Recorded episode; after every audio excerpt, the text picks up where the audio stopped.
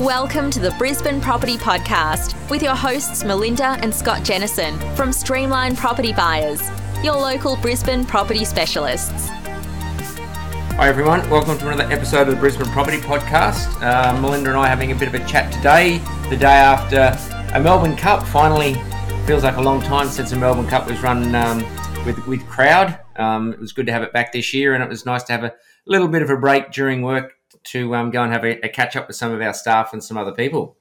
Yes, welcome back, everybody. Uh, we've got a cracking episode today. It's something that a lot of property buyers don't think about. Um, and with some changes coming into effect in Queensland legislation, we feel this is a really critical um, a piece of information for property buyers to understand, especially if you are a property investor. And the big topic for today is all about preventative maintenance. Yeah, so I might get a little bit of a say in this one. So it's probably something we do a lot with our clients um, when they come and work with us. We talk to them about not just improvements on properties through refurbishment, renovations, those types of things, but also maintenance and preventative maintenance.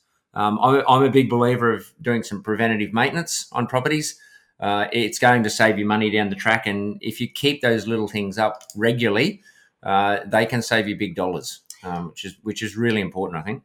And I think the the thing that um, is important to keep in mind is that when you are doing any types of works on a property, you've got to remember that the cost of those works will be the same, regardless of whether you're doing them on a property that's worth $100,000 or a property that's worth $500,000. You know, the cost of labor and the cost of materials will be similar. Of course, if you're choosing different fixtures and fittings in renovations, the cost will be higher depending on the specification that you use. But generally speaking, when we're talking about maintenance, it's the thing that doesn't add value, it's the thing that prevents future cost. And you know, we are going to highlight a lot of the areas that we see on Brisbane properties where spending a little bit of money up front will save you a lot of money down the track.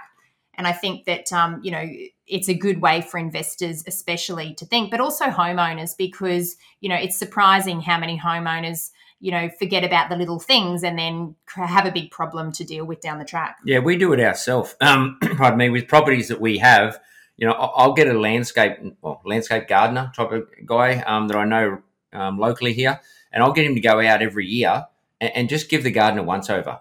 Go and trim some trees, clean out the, the rubbish, the extra leaves and branches that are fallen down. Give it a good clean up, weed it, clean it all up, so it's just nice and low maintenance. Um, doing that thing every year is really important. Same with the handyman. Get them out just whether it's a pre-Christmas thing or whatever it may be, just be careful pre-Christmas because they're generally pretty busy. Um, but pick a time when you can actually talk to them and say, look, whenever you can fit it in, can you go around to the property, organise it with the property manager, um, and just get get something done there so that it it just saves you money down the track. The little bit of maintenance will save you a lot of money. So, the big thing um, and the big reason why this becomes even more important for property investors, especially, is that Queensland has new tenancy laws coming into effect. Now, you may or may not have heard about the Housing, a Housing Legislation Amendment Act, uh, which was just released in October 2021, so a couple of weeks ago. Now, this actually makes amendments to the Residential Tenancy and Rooming Accommodations Act that was written out in 2008. So, ultimately, it is very important for property owners who are renting a property out to tenants to understand these amendments because these amendment, amendments will now include minimum housing standards. Now, we do have a little bit of time to bring any properties up to compliance levels. In fact, the amendments will only apply to new leases that are entered into from the 1st of September 2023, so a little bit of time there, but it will apply to all tenancies from the 1st of September 2024. So we do have a little bit of time. However, there will be a lot of properties potentially that are now currently non compliant. It is still possible to buy a property and not have it compliant with these new legislation, these new laws that are coming into effect. So if you don't know what the minimum standards are, and if you don't know um, what you need to look for, this is going to be an episode where you will get a much better understanding of what you need to look out for. So, so in a sec, what I'll do, I'll get you to run through some of those um, laws that are coming in. when I um, look, when I do go to a building and pest inspection, there's probably three major items that I look for um, when I go out there. They are basically the big three to me are, are structural, so any any structural defects or items like that. Um, termites. Um, some properties have had termite damage in the past. That can be fixed. There's no major issue there as long as it's not huge structural issues. Um, generally, that that can all be fixed. But you, you want to make sure that there's no live termites, that everything's treated and everything's everything's okay. And the other one is water ingress. Now, water ingress can be from uh, the roof, having a leak through the roof. It can also be little things like um, taps leaking, drains leaking, and, and, waterproofing breaking down in showers, things like that. They're the big three ticket items I look for. The other things that come up sometimes in a building and pest are um, uh, just basically cosmetic things. So things that can be fixed. Look, it's a second-hand house if it's not brand new, um, you know, and you will get little issues like that. So I'll run through a few things um, that I do see and some maintenance things, but I'll get Melinda just to run through some of these um, legislations that are coming in. So, in regards to the prescribed minimum standards, um, you know, based on those three items that we consider almost deal breakers for us with our clients, the number one minimum standard that's coming in is that a property must be weatherproof and structurally sound. So you will not be able to rent out a property that has structural issues, um, nor will you be able to rent out a property that has any uh, water ingress issues. It must be weatherproof. There can't be any leaking roofs um, or, you know, water water puddling through windows or anything like that through heavy storm events um, it must be a waterproof house so scott what are some of the things that um, you can do to rectify in the event that you find that there's some water ingress issues so look everything is fixable too by the way um, when we talk about these deal breakers um, if, if it's not really, really critical, that is. But, um, you know, things are fixable. So if, if people know what they're talking about and know what they're looking for, you can fix things. A couple of things to help and, and preventative wise on a couple of those things. When you look at the, say, the water ingress from, from the roof, check the roof, check the gutters. Okay, make sure the water's getting away, it's going down the drains as it should be. Uh, a couple of areas that I do see quite a lot on that is gutters being full of, full of leaves. Mm. So leaves and debris from trees. Couple of tips: make sure the trees are cleared away from the house. I generally have a bit of a rule that you don't want trees within two meters of a house. Okay, if you want to try and keep things away, there's a couple of reasons that one is the root system can actually affect the foundations down the bottom, um, but also the leaves and everything from the trees going up above the roof. Make sure the, the, the trees are cut back so that you don't get so many leaves that are that are falling into the uh, the roof and in the gutters. And the other one is just simply some gutter guard. Mm. Get someone to put some gutter guard in the in the in the uh, gutters, and that'll actually prevent the leaves building up in there. The leaves will, will break down, and they'll turn into basically into mud um, and dirt, and that'll actually block your drains more, not just your gutters. They can also rust out your gutters. Mm. So your gutters rust out. You, you get water bubbling over and into your, to your roof and leaking um, can cost you a lot of money down the track compared to some simple gutter guard. It's a pretty mm. cheap item to do, um, and that's a good way to keep some um, keep that water away from leaking into your roof. I know when inspecting a house, it's something that um, a lot of property buyers don't think to look for, but it's simple to look up when you are outside and just exp- have a look at, um, you know, whether the gutters are rusted or whether they are in good condition. It's sometimes a telltale sign in terms of um, additional costs that you will have to ensure that a property may be weatherproof in the future. Look, external leaking um, onto the outside, that's fine. However, over time, if that build-up, as Scott mentioned, um, can continue to occur, you get a backlog of water and it can actually, you know, fall into the roof cavity. And that's when you're going to have an issue in relation to these tenancy laws. And look, no, no one wants to live in a home that's leaking, especially in heavy downpours of rain. So, you know, there's some very easy maintenance tips that uh, Scott's provided that can help you to ensure that you don't have that as a problem in the future. If we come down a bit lower from the roof section, just the ground. Have a look at the ground, have a look at the falls, and make sure that the I mean, not every block is a flat block of land. Okay, even if it is a flat block of land, you want to try and have it so that the ground falls away from the house a little bit. If you're on a, a, site, a site that is a bit of a slope, make sure again try and make sure that the slope falls away from the house if it's front to back, obviously then it's going down, but you want to direct things away from the house. put some drains at, if it's say for example the block's falling down towards the house put some drains at the edge of the house and make sure you can catch that water if it does go there and then outlet away from the property so that you get that water draining away from your house and not down the base of it makes sense and look you know just having a look at some of the other minimum standards um, you know we need to ensure that fixtures and fittings are in good repair and not likely to cause injury to a person. Now, you know, I think that that's common sense, and most property owners already uh, should be providing, you know, fixtures and fittings that are in a good state of repair. Uh, but an interesting one locks must be provided on all windows and doors. Now, I know just through the inspections that we do that there are a lot of properties where you find that windows don't actually have locks. You know, they've got a catch, um, but not a lock. So that's a big one, especially for property owners that um, may need to put locks on every window. Um, you know, there's a couple of years to do that, but um, that's something that needs to be done. It's a maintenance cost that you know you need to allow for if you are looking at a property now that you are looking to rent out because these tenancy laws will coming will be coming into effect very soon. And, and, and just another one on that one, if you want to save a couple of dollars you don't have to get the most expensive locks. You no. can just get something nice and simple and basic. When you get to, to save some money, pool up these little things that, you know, if you've got five or 10 things you want to do on the property and there's another five or 10 that you think, oh, I might do them, but I might do them down the track, it's actually going to be cheaper if you do it all in one go. If you've got a tradesman out there or a handyman, whatever it may be, to actually get them to do all the work in one go is going to save you money, believe it or not. Even though it's going to, they're going to be there a little bit longer, it's that the next time if they come back, it's an extra call out. If some of them do charge call out fees, it's that extra call outs, the extra setup, and everything else. If they're there and they're doing work and they're doing locks, to put on two locks compared to 10, it's actually going to save you money, believe it or not, down the track because they're there. They've got the tools out, they're ready to go. The other thing is privacy covering. So that is going to be a prescribed uh, minimum standard. All windows and doors must have privacy covering. So some form of curtain or blind must cover every window. Now that's an interesting one because I know a lot of properties that we see or buy don't have privacy covering. So that is a, a cost that um, you will need to incur as an investor before these minimum standards come into effect as well. Something that you need to allow for between now and then. Again, keep it keep it simple. Um, they don't have to be the best window coverings.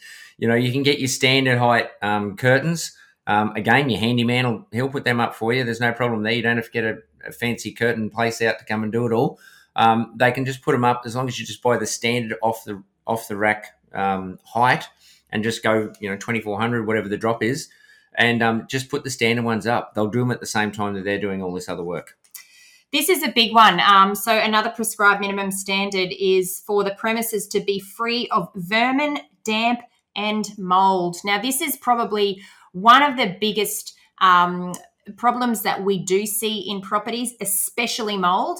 We do see a lot of bathrooms and or kitchens that will have some form of mold in some locations. Now, obviously there's a lot of things as a property owner that you can do or install to prevent the buildup of mold but when we know that the legislation amendment is going to require all homes to be free of mold before they can be rented out perhaps some of the tips scott's about to give you will be useful. So mold is generally built up when you let's say for example you're in a bathroom um, and, and people love to do this especially in wintertime. They love to go in and have a nice hot shower let the steam build up in the room, keeps himself warm, then get out and get dried and go and get dressed. You need to get rid of that moist, warm. soft, warm air, basically. Get rid of it. The, the biggest tip I have on that one is to put an exhaust fan in. Um, in your, um, I do, I make sure we have an exhaust fan in a toilet and an exhaust fan in a bathroom. The exhaust fan in the bathroom, both of them actually, for, for this point, get your electrician to connect it up directly to the light switch Okay, that way your tenant, when they go in and they turn the light on, the exhaust fan will come on. So often you just see people walk in, they'll turn the light on and it's a cold morning and they close the window and they go, oh, I won't turn the exhaust fan on because it's a bit too cold. That's where you'll get your mold. Okay, the moisture will build up, it'll sit on the ceiling. They might leave for the day, close the door, and that moisture just sits there and it'll actually turn into mold. It'll it'll start to grow. Once mold grows, you've actually got to kill the mold. You can't just wipe it off and, and paint over it, it'll keep coming back. You need to actually treat it and get rid of it and kill it before you paint over it as well. So the biggest tip I have on that, all wet areas, toilets, bathrooms, put an exhaust fan in, get your electrician to connect it directly to the light switch so they come on together.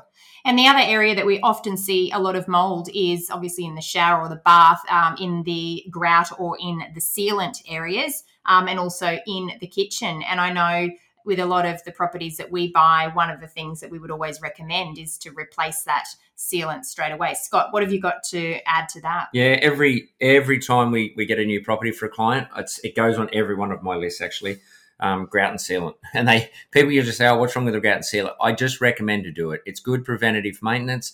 It's not a costly thing. Um, you can get someone to come in. They can literally cut the sealant out, give it a good clean, reseal it all. Um, a lot of them they do these days are they say they're mold resistant. Um, I've never seen one that never lasts forever, but that does last forever. But you know, get new sealant in. They can clean the grout out. Some of them, if you need to replace the grout, they can actually scratch the grout out, grout out replace it, new sealant. It just allows the water to flow away nice and quick. Dirty tiles will actually hold more moisture as well. So the dirty tiles will actually hold that moisture. You'll build up more grout. Um, the other, the other, uh, the other mold. Sorry. Um, the the other one that I would give you a tip if, if you're looking at doing a bit of a refurb or any kind of bathroom. Um, I know that some people. I'm not probably the designer or the uh, interior designer on this side of it, but um, use, use large tiles. Just get yourself like a 600 by 300 tile. The larger the tile, the less grout. The less grout, the less cleaning.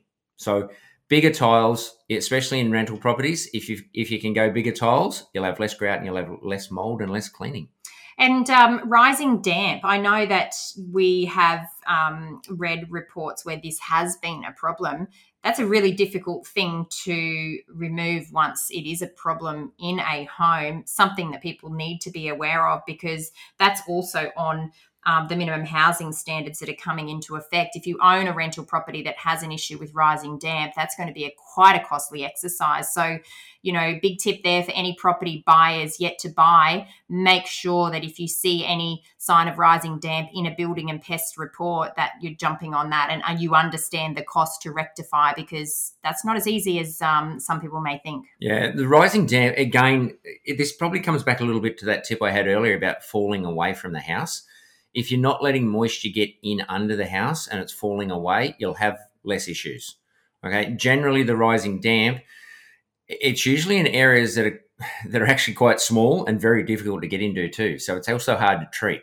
Um, make sure you get good fall away from the property. That will help a lot. Another one you do see in some of the older houses, um, we call it brick fretting. Um, what it is is where the, the bricks actually, the outside of the brick, it'll start to crumble a little bit. You can actually rub them and, and the brick will actually crumble off in little pieces. Um, brick fretting is actually where, again, it's that moisture coming up. The moisture's in under the ground. The brick is, it'll absorb the moisture um, and it'll go up into the brick. And then over time, it'll actually start to fret and it'll actually start to break away. You can treat it, you can seal it, um, the bricks, and you can actually try and prevent that from getting worse can last for a long time, goes goes for years and years. But again, that's that moisture underneath. So drainage away from the house, make sure you don't have moisture sitting under there, and you'll actually probably help a lot of that rising damp issue as well. And then the third one there, the premises are to be free of vermin. I guess that covers all types of vermin, including white ants, which are one of the things that a lot of people are concerned about. But, um, you know, it would capture all types of vermin. So, uh, preventative maintenance for that sort of, Scott. Yeah, look, uh, the biggest one on the the vermin side of it is is definitely at a minimum. I would say an absolute minimum is an annual inspection. Um, get someone to go out, treat for to cockroaches and things like that. They, they'll spray. The same guy can do the whole job for you. They can spray the house. They can give it an inspection and they can treat everything, can check everything for termites and all other vermin. Um, that's a minimum for me is, is to do an annual pest inspection on the property. The other one, depending on the property and how they're built, if you've got more like, um, for example, your brick houses, um, visual barriers, uh, make sure the weep holes are cleared. Some of the brick houses, you can actually do a perimeter treatment as well. It, on, on all, all houses, you can do perimeter treatments um, where they'll put a barrier around the property. If there's concrete around there, they can drill every 200 millimeters, they inject into them. If there's no concrete and it's dirt, they will put a reticulation system where they'll put the pipe in under the ground and they can actually inject into that, and that'll actually help prevent it as well.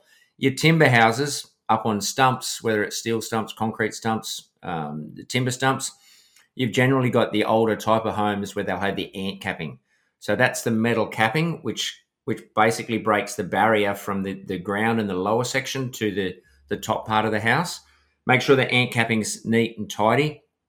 Also, if you've got a, uh, a Queenslander that they built them with a concrete slab and then they put the ant capping on, you're supposed to have a minimum of 75 mil visual barrier.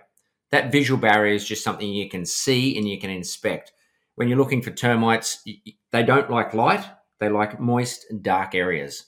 So if it's something they have to go out in the light, they won't go there. They'll, they want to be inside. They don't want to be seen. They're quite smart, and they will stay in the dark and look for that soft, yummy timber. so a lot of the um, properties that we inspect, um, you know, some of them have gardens, lovely gardens, right up against the house, and you know they might be freshly mulched and quite often that visual termite barrier has been breached. So, you know, it's a big one that we often see in that there um, the landscaping and the gardens that surround a house can often be uh, a maintenance risk for the future because it's what you're not seeing behind that garden um, that becomes the issue in yeah. terms of you know termite activity. Yeah, all those gardeners are not going to like me as much here, but I'm not a big fan of gardens up against buildings. Um, that is to me, that's just you're putting moisture against the building you're putting darkness up against the building. You're just encouraging. You're putting basically an attraction and a food barrier. It's just ready for termites to go there. Get the moisture away from the building. Perfect scenario for me is a concrete path all the way around a house. I love it. Concrete path falling away from the house. You can actually treat it. You can put termite barriers in there. The water runs away. Termites won't go through there. It's it's a good it's a it's a perfect scenario. If you have those gardens there, make sure they're down lower. Make sure you get clearance from the weep holes. Make sure it falls away from the building. Um, and even though the mulch looks lovely, just make sure it's kept down low. Um, you can get things like cypress mulch as well. Termites, um, cockroaches don't like it, um, so that's a good thing as well. Um, the other one is just be careful of, um, especially up here in Queensland, we put uh, air conditioners in our houses the drain when the air conditioner runs there will be water that'll drip away from that generally they it goes through what they call a tundish drain that ideal for that when it comes outside perfectly connect it to the stormwater line uh, it's not supposed to go down the sewer. It's actually supposed to go into a stormwater. Um, so connect it up to the stormwater line is ideal. If you don't have a downpipe or a stormwater line generally what they do is they run it on the ground. Try and get it at least 300 millimeters away from the house. Again it keeps that moisture away from the house prevents termites, prevents damage to foundations and things like that as well. You can see how a lot of these very minor uh, little things over time can really lead to significant maintenance costs. So, understanding what to look for up front and understanding, you know, how to um, perform some works to prevent some future costs can make a big difference, especially if you are a property investor and you're not at the home consistently to see the condition of the property. As a home owner, obviously, over time, you have the ability to maintain the property. But, um, you know, in any case, it's just important to understand some of the things that do become a problem when they are left un, unrepaired. And the only other thing I did, didn't touch on as well on the outside was was things like retaining walls and fences. I know they're not a structure of the house, and people tend to not really look at them, especially when they go to inspections. People can walk through and just walk out and not even know that the, the fence is damaged or there's broken palings or it's a bit loose. Walk around, shake that fence, give it a give it a good um, work over to make sure it is solid. The even palings, like just to go around and have that handyman guy that's doing the service, or if you do it yourself, just go around with a bucket of nails and just nail the palings back on again. If you can keep those palings on there, the longer they're there, the less damage they'll cause. And once you leave them and one or two start to go, you'll probably find that they'll all go really quickly. Then you're up for a whole new fence. Mm. Um, and that's where your dollars start to, to dig into your, in your back pocket and you start to hand out money over little things. So even though they're a simple thing, fences, retaining walls, keep an eye on them, make sure they're, they're neat and tidy and make sure they're solid. And so the final two minimum housing standards that have been prescribed um, are adequate plumbing and drainage and a functioning kitchen and laundry. Now, some may think that this is common sense stuff for a landlord to provide these things. But, um, you know, based on the condition of some of the properties that we have inspected, um, you would be surprised at um, the condition that some properties are in. So, again, things to keep in mind for, for plumbing and drainage that's maintained adequately, Scott. Yeah, we can't live without it. Um, the plumbing and drainage. I definitely, you know, when we go and do our inspections, we run taps, make sure the hot water's running, cold water's running, check your hand in underneath the drains, make sure it's all draining away really well. Um, we have a bit more time, obviously, the building and pest inspections. We have about an hour there as opposed to a 15 minute um, property inspection. But you use the time you can just to check things. And you can literally open up, if you don't have the time, just uh, you can open the cupboard and have a look at the drain, see if there's any marks underneath it, see if it feels wet. That'll take you a couple of seconds just to make sure everything's okay. Flush the toilets, all those types of things. We make sure you can actually have you can pick up signs of things that are not working right um, just by walking through the house. You can get an idea of it. Um, the other one with the kitchen one as well. I did talk on the sealant in the in the showers and the bathrooms kitchen bench tops. Make sure the sealant is all neat and tidy around them. That's another area we always recommend to do. Um, quite often, how often do you spill a cup or you spill some water or something in the kitchen? Goes on the kitchen bench. If it goes down behind that gap in the kitchen bench, goes down into your cabinet work, straight into that that particle board or melamine, whatever it is that they've used, um, and it can swell and damage. You, then you're up whole new cabinets.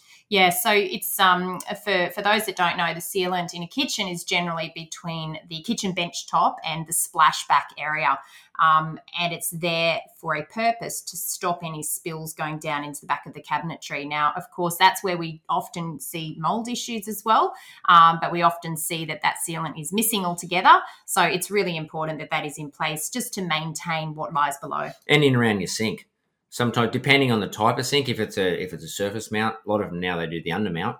But if it's the ones that sit on top just make sure that sealant's done around the top there as well. Again it's another little area where water can get in and water and timber don't tend to get on very well so that's it for um, the, the minimum housing standards. And I hope that the tips that we've provided have been useful to help you understand the new laws that are coming into effect that will impact you as a property investor if you already own property, but also if you are looking to buy property here in Brisbane. Um, these laws are Queensland wide, so they only apply in our state. So if you are not familiar with those, we suggest that you look them up. It's the Housing Legislation Amendment Act the 2021 and full details of the minimum housing standards that will apply are listed um, when you look those details up. So I hope that's been useful to give you a snapshot view of the laws that are coming into effect and what you can do to ensure that any properties that you own or that you buy between now and then are compliant. So I could have probably rambled on for a lot longer today, but look, that that's just a few things that we do look at. Some of the some of the simple things that we do have a, have a look at to make sure that uh, properties are low maintenance and it saves our clients money. Um, there are a lot more things that we do go through. Um, as I say, I could probably ramble on for a lot longer when it comes to these types of things. But um, the, the, biggest tip I've probably got on it is just keep your maintenance up to date. Um, the more you, the more those little things you do regularly along the way, the less it's going to cost you in those big dollars down the track. So that's my tip for everyone.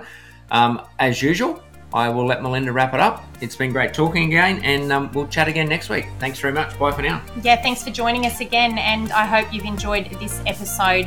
And if you have, please don't forget to leave us a review and tell your friends and family about our podcast so that they too can benefit from the information that we share. I hope you have a fantastic week, and we look forward to chatting with you again soon. Bye for now. Thanks for tuning in today. Please remember everything we have spoken about on this podcast is general in nature, and we always recommend that you obtain independent advice in relation to your specific circumstances. If you liked today's episode, don't forget to subscribe or leave us a review on iTunes. And of course, tell your friends about us. If you would like to get in contact, please visit www.brisbanepropertypodcast.com.au or email us at info at brisbanepropertypodcast.com.au. Feel free to send in any questions, and we will try to answer them in future episodes.